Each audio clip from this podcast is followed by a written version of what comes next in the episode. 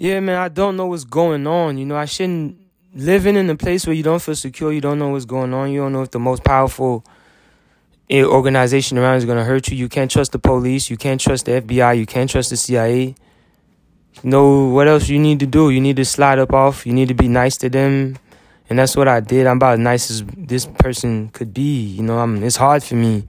Understand the situation. I just told you guys everything I go through. When I try to hug my mom, my own mother tells me, tell this army to hug you, tell the CIA to hug you. Go, go, go to your army, go to your CIA. You know, cause she's mad at fucking the fact I joined the army and fucked up my life.